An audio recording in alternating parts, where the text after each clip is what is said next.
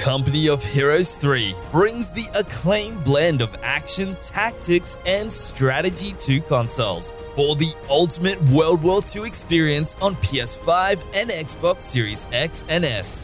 Available right now. Hey gamers, Jake Barros here, and you're listening to Press Start Australia's daily gaming news.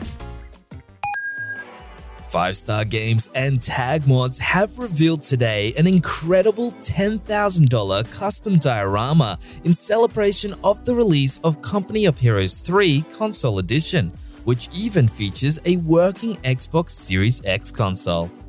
Aside from being a huge and impressive custom Xbox console, 5Star is running a competition on its Facebook and Twitter pages to give the whole thing away to one lucky Aussie fan, along with a copy of the game. Daedalic Entertainment, the folks behind The Lord of the Rings Gollum, which released last week to a critical panning, have issued a statement on social media boldly apologizing for the state of the game and for its underwhelming reception. The statement expresses the team's passion for the IP and regret that the project didn't live up to expectations, as well as addressing the parts that it can fix in working to eliminate the many bugs and technical issues that players have faced since launch.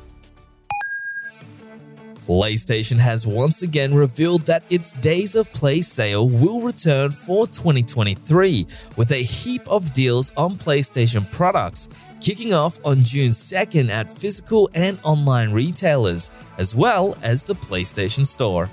Expect to see games, PlayStation Plus subscriptions, DualSense controllers, charging stations, headsets, and more on special starting this Friday. And be sure to follow us on social media and check out the Press Start Australia website for all the latest days of play deals.